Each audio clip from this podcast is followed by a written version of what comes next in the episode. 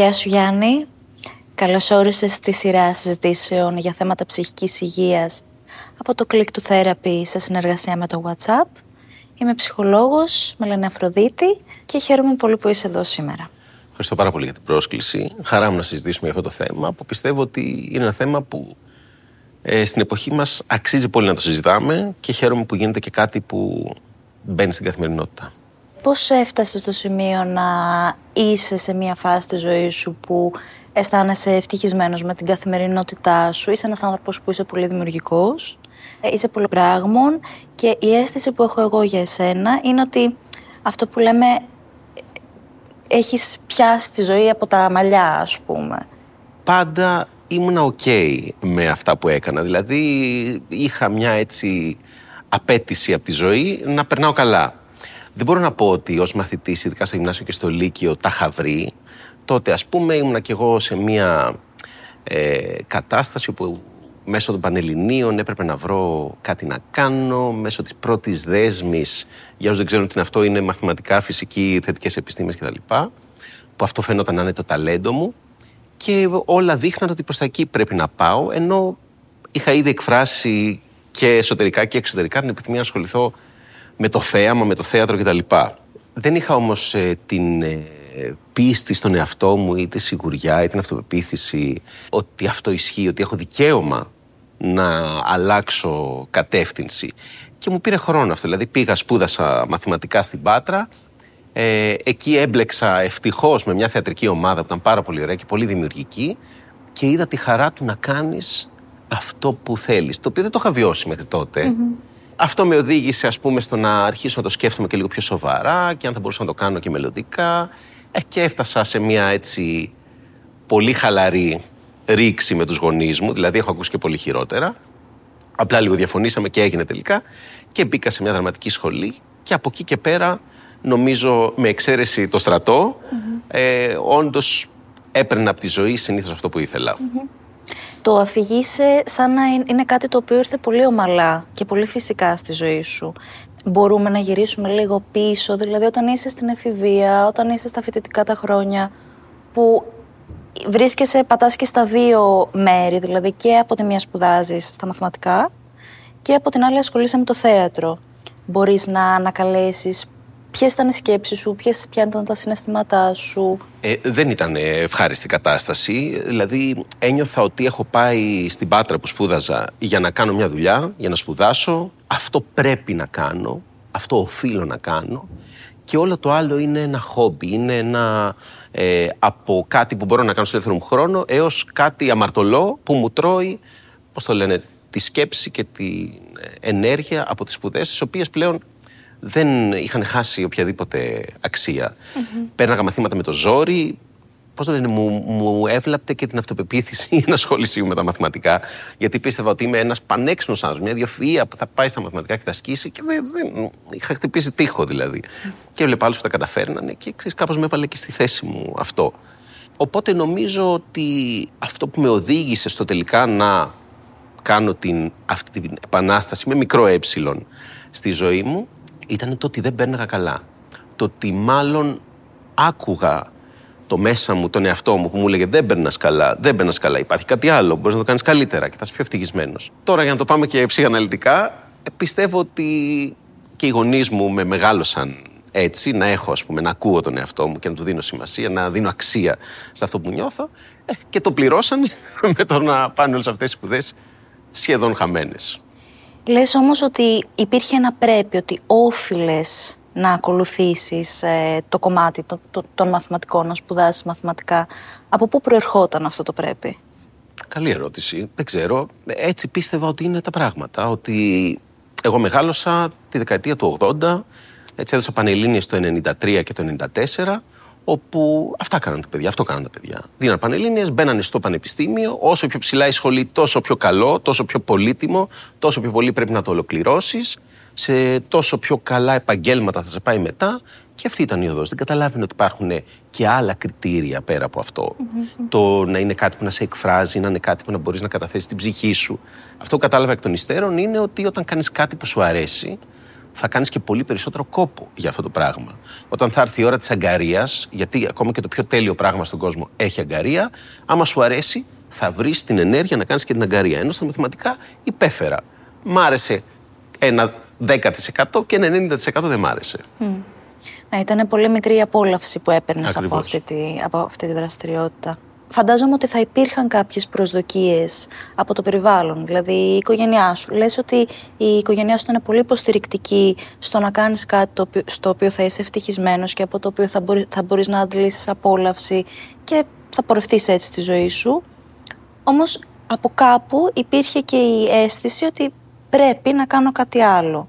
Οπότε από πού, αναρωτιέμαι, από πού προερχόντουσαν αυτές οι προσδοκίες του ότι πρέπει να μπω στα μαθηματικά, πρέπει να ολοκληρώσω. Η, η, οικογένειά μου, οι γονείς μου, αυτή ήταν το πρέπει, το βασικό Δηλαδή αυτοί δεν θέλανε.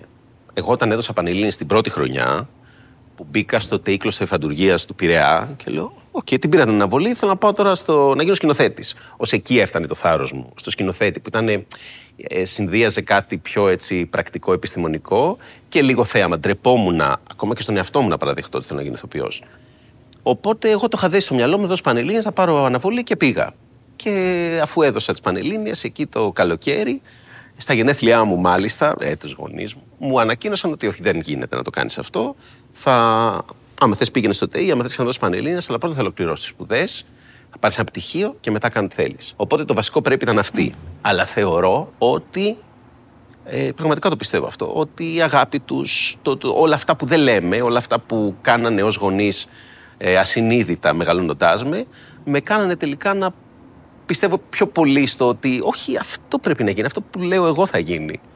Και μου πήρε έξι χρόνια, αφού, πώς το λένε, έφτασα έκτο έτος στο πανεπιστήμιο, να τους πω ότι όχι, τώρα είμαι σίγουρος, αυτό θέλω να κάνω. Δεν μπορώ να κάτσω άλλο εδώ πέρα. Το άλλο μου αρέσει. Εν τω μεταξύ, συμμετείχα στην εραστεχνική ομάδα του Πανεπιστημίου, όπου είδα ότι μου δίνει τρομερή χαρά αυτό το πράγμα.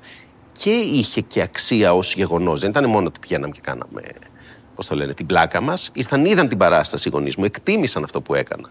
Επομένως, υπήρξε μία περίοδος ρήξης όταν υποθέτω ανακοίνωσες ότι Κοιτάξτε να δείτε, εγώ δεν θέλω να ασχοληθώ με τα μαθηματικά, θέλω να ασχοληθώ με το θέατρο γιατί αυτό θεωρώ ότι θα με κάνει ευτυχισμένος στη ζωή μου. Εμένα μέτρο για πολύ καιρό αυτό το πράγμα. Δηλαδή, ήδη από το πρώτο έτος είδα ότι το μαθηματικό δεν ήταν αυτό που φανταζόμουν.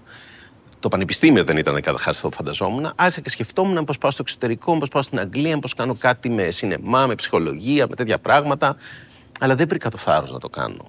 Ε, δεν πίστευα ότι. Κάτσε εδώ πέρα, δεν έχεις ευθύνη. Γονείς σου σε βάλανε, βαριές, καλά περνάμε, παρέες έχουμε κτλ. Αλλά μέτρωγε αυτό το πράγμα και νομίζω ότι είναι κάτι που με έφθυρε αλλά και με προετοίμαζε για μια πενταετία.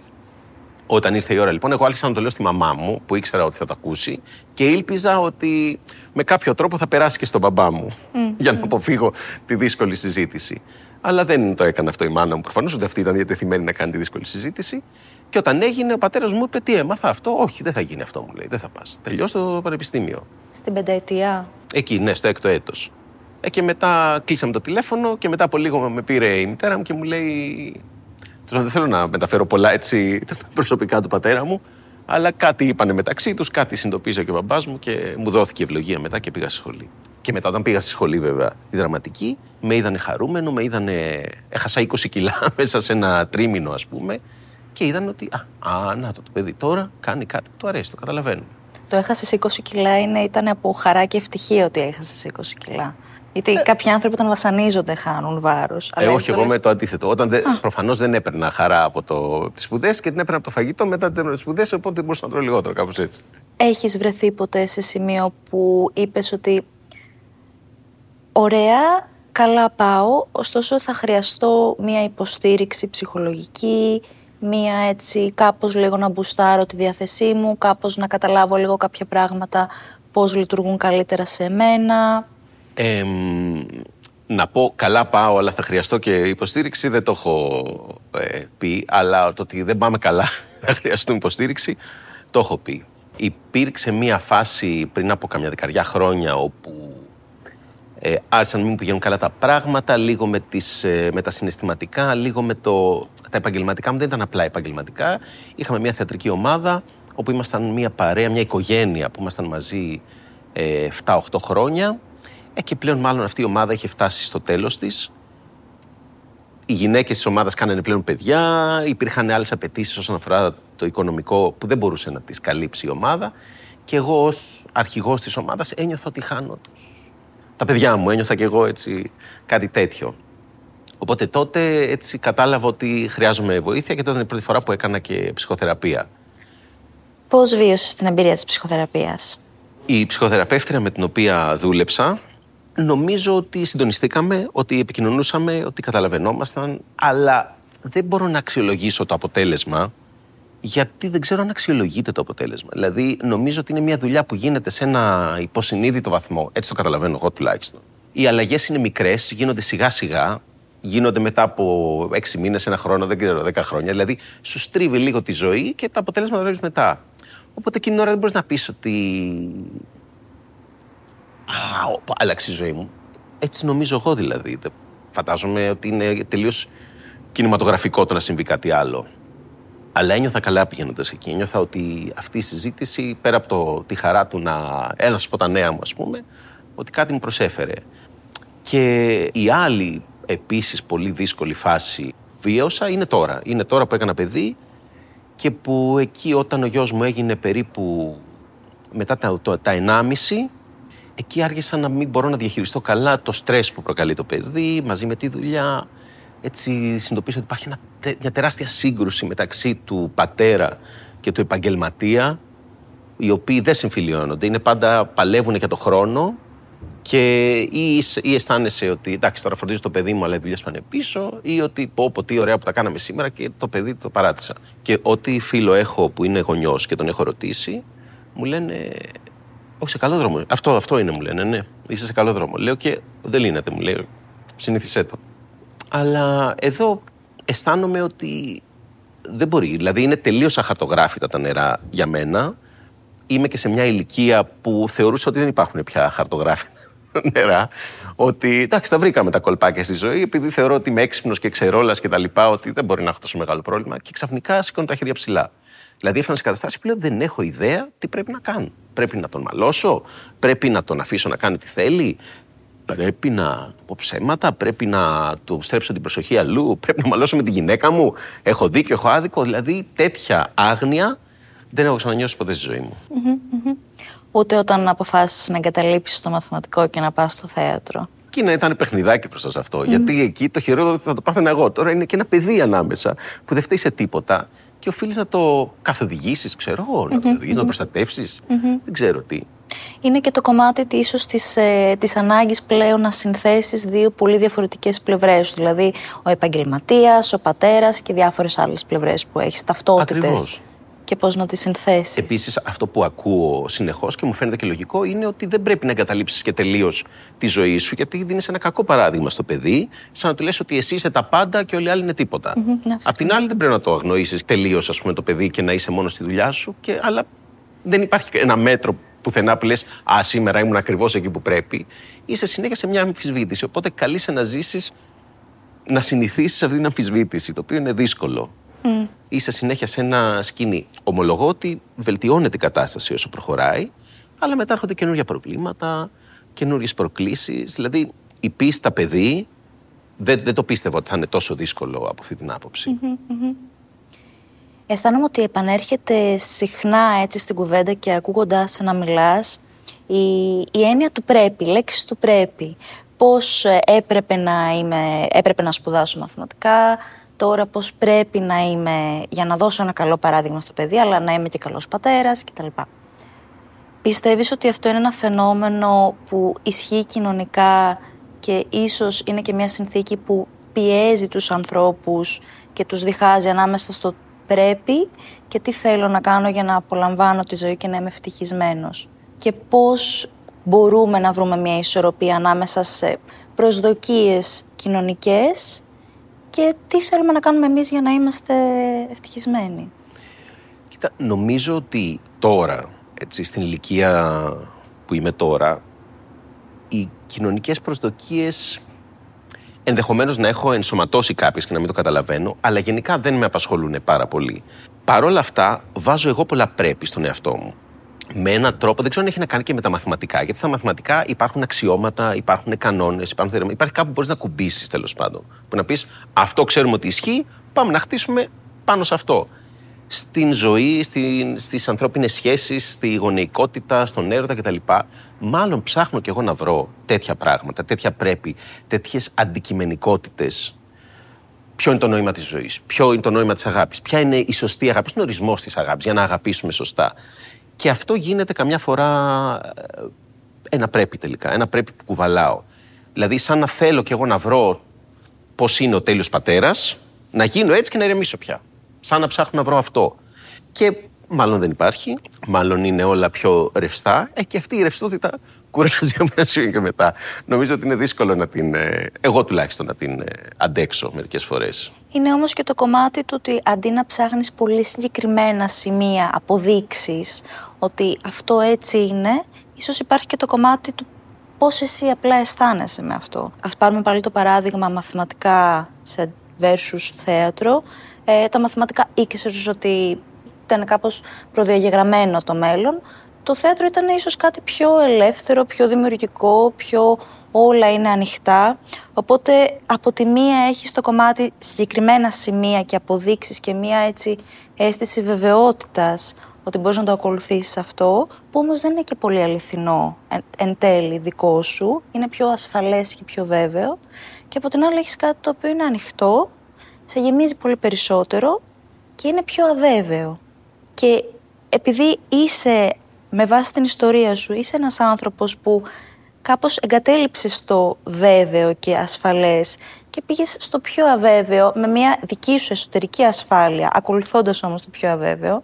Αναρωτιέμαι αν με βάση τη δική σου ιστορία έχεις εντοπίσει κάποια συνθήκη ή κάποιο, κάποια, κάποια έννοια που είναι στο περιβάλλον και μας κατευθύνει προς μια πορεία πιο προς το πρέπει, πιο προς το να ικανοποιήσουμε τις προσδοκίες και μας απομακρύνει από μια πορεία που είναι περισσότερο αυτό εγώ θέλω, αυτό με κάνει να απολαμβάνω τη ζωή, αυτό με γεμίζει και έτσι μπορώ να είμαι ευτυχισμένος. Κοίτα, αυτό που έχω καταλάβει εγώ και από την εμπειρία μου και από τα διαβάσματά μου, γιατί έχω και εγώ τα κολλήματα σε σχέση με τι διαβάζω και τι ψάχνω, είναι ότι δεν μπορούμε να εμπιστευτούμε πάρα πολύ το ένστικτό μας. Αυτό που μας λέει το μυαλό μας. Για την ακρίβεια, νομίζω το πρόβλημα της εποχής μας είναι αυτό. Ότι παρασυρώμαστε από πολύ μικρά πραγματάκια που υπάρχουν στο περιβάλλον, από λέξεις, από τις προκαταλήψεις μας, οι οποίες ε, προκαλούν ε, αισθήσεις και λέμε ε, αυτό πρέπει να είναι σωστό ή εκείνο κτλ. Ενώ η επιστήμη δείχνει ότι πέφτουμε έξω. Τελικά. Σε πρακτικά πράγματα που τα εκτιμούμε να είναι έτσι, τελικά αποδεικνύεται ότι είναι αλλιώς. Και αυτό ξεκινάει ένα ολόκληρο ντόμινο που καταρρύπτει οτιδήποτε μας λέει το μυαλό μας. Πιστεύω δηλαδή το μυαλό μας πολύ συχνά μας λέει ψέματα. Πλέον είμαστε θύματα αυτού του πράγματος ανά πάσα στιγμή. Και ένα από τα πιο σημαντικά που βλέπω είναι ότι ακριβώς επειδή ζούμε σε μια εποχή που πρέπει να τα επικοινωνούμε τα πράγματα, να λέμε, λες, ας πούμε, τι δουλειά κάνει, σου λέει ο άλλος. Τώρα τι να καταλάβεις από τη δουλειά του. Άμα σου πει όμως πόσα βγάζει, ή ξέρω εγώ, άμα σου δείξει τι αυτοκίνητο έχει, ή τι σπίτι έχει, ή δεν ξέρω τι, ε, σου δημιουργείται μια ε, καλή δουλειά αυτή. Και εγώ κάτι τέτοιο θα ήθελα να κάνω. Αλλά πώς το λένε, αποφασίζεις για το αν θα έκανες μια δουλειά βάσει κάποιων πραγμάτων τα οποία τελικά είναι άσχετα με τη δουλειά. Η δουλειά είναι το τι κάνεις κάθε μέρα, κάθε δευτερόλεπτο, κάθε στιγμή, οι άνθρωποι που συναναστρέφεσαι, πώς κοιμάσαι το βράδυ κτλ. Το αν παίρνεις ένα, δύο, τρία ή δέκα χιλιάρικα είναι άσχετο. Επιλέγεις λοιπόν βάσει αυτών των ψεύτικων, πώς το λένε, επιφανειακών χαρακτηριστικών, αντίστοιχα και στον έρωτα. Βλέπεις μια ωραία γυναίκα, προφανώς και σε ελκύει Επίσης, ε, είναι πιο εύκολο να δείξεις τη φωτογραφία μιας κοπέλας και να πεις Εγώ πήγα με αυτήν εχθές και να πει άλλος Καλά, τυχεράκια. Παρά να πεις ότι καλά, με τη Μαρία κάνουμε μία συζήτηση προχτές που είπαμε αυτό και τα άλλο, άλλος κοιμήθηκε ώστε να το πεις. Αλλά αυτά τα πράγματα που είναι δύσκολο να επικοινωνήσουμε είναι, πιστεύω τελικά, τα ουσιαστικά πράγματα στη ζωή μας. Λέω λοιπόν αυτά που τραβάω επειδή είμαι πατέρας και τα ακούει κάποιος και μου λέει Άρα να μην κάνουμε παιδί. Και λέω Όχι, να κάνουμε παιδί. Και σου λέω Γιατί, αφού μόνο κακά πράγματα και πας να επικοινωνήσεις, να μιλήσεις για τα θετικά. Και είναι δύσκολο να τα πεις. Δεν μπορώ να, πώς το λένε, καταγράψω, να βάλω σε λόγια αυτό που μου δίνει το παιδί μου. Αντίστοιχα, αν πεις στον άλλον ότι θυμάμαι, συγγνώμη τώρα παράδειγμα, με αυτή τη θεατρική ομάδα λοιπόν που ήμουνα, πέρασα σπουδαία χρόνια. Δηλαδή ήμασταν μια αγαπημένη ομάδα, μια οικογένεια, 6, 7, 8 άτομα, που κάθε χρόνο βάζαμε ένα στόχο να φτιάξουμε ένα έργο, το φτιάχναμε μόνοι μας, καταθέταμε την ψυχή μας, το κάναμε όλο, το φέραμε όλο κτλ. Παίζαμε, είχαμε το κοινό μας, ο κόσμος αγαπούσε και συζήταγα με ένα συμμαθητή μου, ας πούμε, ο οποίος ήταν ε, serial entrepreneur. Και μου λέει, συγγνώμη, δηλαδή αν έρθω τώρα από ένα serial και σου πούνε να αφήσεις την ομάδα και να βάζει εκεί, θα πεις Όχι, α, δεν το πιστεύω. Γιατί δεν είχε αυτός τα κριτήρια για να καταλάβει. Γιατί σου λέει πιο πολλά λεφτά, πιο πολλοί κόσμο σε βλέπει, γίνεσαι διάσημος. Μετρήσιμο, μετρήσιμο, μετρήσιμο. Αυτά που είχα να του πω εγώ δεν ήταν μετρήσιμα. Τι να του πω. Τι αγαπάω αυτά τα παιδιά. Οπότε νομίζω ότι αυτό το πράγμα συμβαίνει στην εποχή μας. Παρασυρώμαστε από τα μετρήσιμα, από τα επικοινωνήσιμα, τα οποία τελικά δεν είναι τόσο ουσιαστικά και fulfilling που λέμε και στο χωριό μου, όσο τα μη μετρήσιμα. Επομένως υπάρχει εκεί σαν να εντοπίζεις μία αντίθεση ανάμεσα σε αυτά που θέλουμε να επικοινωνούμε ως σημεία της ευτυχίας της προσωπικής μας και ως αυτά που είναι επί της ουσίας η ευτυχία η προσωπική μας. Δηλαδή αυτό που μπορώ να επικοινωνήσω που δείχνει στον άλλον ότι είμαι ευτυχισμένος είναι ακριβώς το αντίθετο κάποιες φορές από αυτό που εγώ θα κάνω για να είμαι εγώ ευτυχισμένος.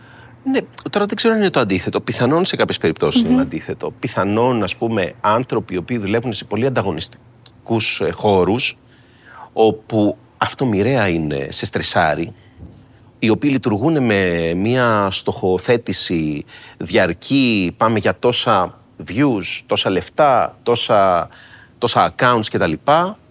Τρέχουν, δεν κοιμούνται Σαββατοκύριακα και φτάνει στο τέλος του, του deadline να το πετύχεις, να πάρεις την τοπαμίνη σου, την ευχαρίστησή σου και την επόμενη μέρα είσαι ξανά από την αρχή ψάχνοντας για ένα ακόμα περισσότερο. Οπότε τι θα κάνεις στους φίλους σου, τι θα πεις; Ότι ήμουν μια εβδομάδα και πέθαινα; Μέχρι να το συνειδητοποιήσεις, παρηγορείς τον εαυτό σου λέγοντας Έβγαλα τόσα. Ουφ, τουλάχιστον έχω ωραίο αυτοκίνητο, έχω καλύτερο κινητό. Βγήκαμε εκεί, τα σπάσαμε, ήπιαμε τόσο. Κάπου πρέπει και εσύ να πεις ότι αλλιώς αισθάνεσαι και χαζός. Οπότε πρέπει να βρεις κάτι και από τη στιγμή που αυτό το κάτι το βλέπεις να διαφημίζεται παντού σαν η αξία, το πιστευει Και θέλει πολύ θάρρος, πολύ οριμότητα και ίσως μια μεγάλη καταστροφή για να καταλάβεις ότι αυτό το πράγμα δεν είναι η αξία της ζωής. Mm-hmm. Επομένως, ακούγοντάς ε, αυτό που αισθάνομαι είναι ότι κάπως υπάρχει μια παγίδα ε, που έχει να κάνει με το κοινωνικό περιβάλλον, που έχει να κάνει με τις δικές μας μεροληψίες και τους τρόπους που εμείς έχουμε μάθει να λειτουργούμε, που κάπως μας ε, αποτρέπει από το να ακολουθήσουμε, να πούμε στο τέλος ότι ναι, η ζωή που έχω επιλέξει είναι αυτή που θέλω, μου αξίζει και είμαι καλά μέσα σε αυτή την πορεία. Το σοκαριστικό είναι ότι αυτό το λέμε έτσι κι αλλιώς. Δηλαδή, πολύ λίγοι άνθρωποι καταλαβαίνουν ότι δεν είναι ευτυχισμένοι και ότι αυτό που κάνουν είναι μια παγίδα στην οποία έριξαν οι ίδιοι τον εαυτό τους. Γιατί δεν υπάρχει και κάποιος από πίσω που ξέρεις το, το στείνει όλο αυτό και λέει θα τους βάλω να τρέχουν κτλ. Αυτό είναι ένα αποτέλεσμα του πώς είναι οι άνθρωποι, του πώς είναι τα μέσα επικοινωνίας, πώς είναι η δουλειά κτλ. Υπάρχει λοιπόν ένα κομμάτι ανθρώπων που όλοι λένε ότι είναι χαρούμενοι. Υπάρχει ένα κομμάτι που το λένε αλλά δεν είναι. Υπάρχει μετά ένα κομμάτι που καταστρέφονται και λένε Παναγία μου, τι έκανα τόσο καιρό. Και μετά είναι κάποιοι άλλοι άνθρωποι που Πώς το λένε, έχουν αναθαρίσει, εγκατέλειψαν αυτή την στρεσαριστική ζωή, την σχέση που νομίζαν ότι ήταν τα πάντα κτλ. Και, και ψάχνουν κάτι άλλο. Αλλά τι γίνεται τώρα; Και εγώ που το λέω αυτή τη στιγμή, όλο περηφάνειο ότι εγώ το κατάλαβα, βλέπω ότι πέφτω και ξαναπέφτω στην ίδια την παγίδα. Γιατί κάτι μέσα μου με ξαναρίχνει. Κάτι μέσα. Πάλι βρίσκομαι να κυνηγάω κι εγώ deadline, να στρεσάρομαι για. Υποτίθεται, ας πούμε, ότι άφησα το θέατρο μετά την καραντίνα, όπου μου αρέσει η πρωταγωνιστική ρόλη, αλλά μου είχε λείψει η δημιουργία της ομάδας. Έφτιαξα το YouTube που είναι δημιουργικό κτλ. Και, και ξανά πέσα στη λούμπα των views. Και λέω και τι να κάνω τώρα για να αρέσει τον κόσμο κτλ. Και, και λες, μα δεν μπήκα με αυτό το κριτήριο σε αυτό το πράγμα. Οπότε και αυτό δεν έχει ένα τέλος και αυτό συνέχεια την πατάς. Επομένως, ε, οι κοινωνικές προσδοκίες ή και κάποια σημεία έτσι που μας πηγαίνουν προς έναν ψευδή εαυτό.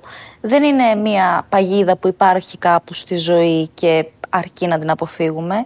Είναι κάτι το οποίο μόνιμα υπάρχει, σαν έτσι μια πλάνη να μας τραβάει προς εκείνη τη μεριά και θα πρέπει να είμαστε συνέχεια ε, συνειδητοποιημένοι ότι χρειάζεται να προσέχουμε πάντα πώς ε, εμείς δεν θα πάρουμε αυτό το μονοπάτι, το πώς θα δείχνουμε ευτυχισμένοι, αλλά πώς θα εστιάσουμε στα σημεία που εμάς μας κάνουν ευτυχισμένους. Ναι, συμφωνώ. Δηλαδή πιστεύω ότι αυτό είναι μια καθημερινή πορεία. Κάθε απόφαση, κάθε πράξη μας πηγαίνει μια πέφτουμε, μια δεν πέφτουμε κτλ. Δηλαδή συνέχεια το ζυγίζεις, πέφτεις στην παγίδα, βγαίνεις, μαθαίνεις να βγαίνεις πιο εύκολα ίσως, αρχίζεις να το αναγνωρίζεις πιο νωρίς. Σω είναι αυτό. Πιστεύεις ότι η ψυχοθεραπεία μπορεί να σε βοηθήσει να βρεις το κέντρο σου ή να σε κρατήσει για να μην πας προς την παγίδα των ψεύτικων στόχων; Ε, ναι, το πιστεύω 100%.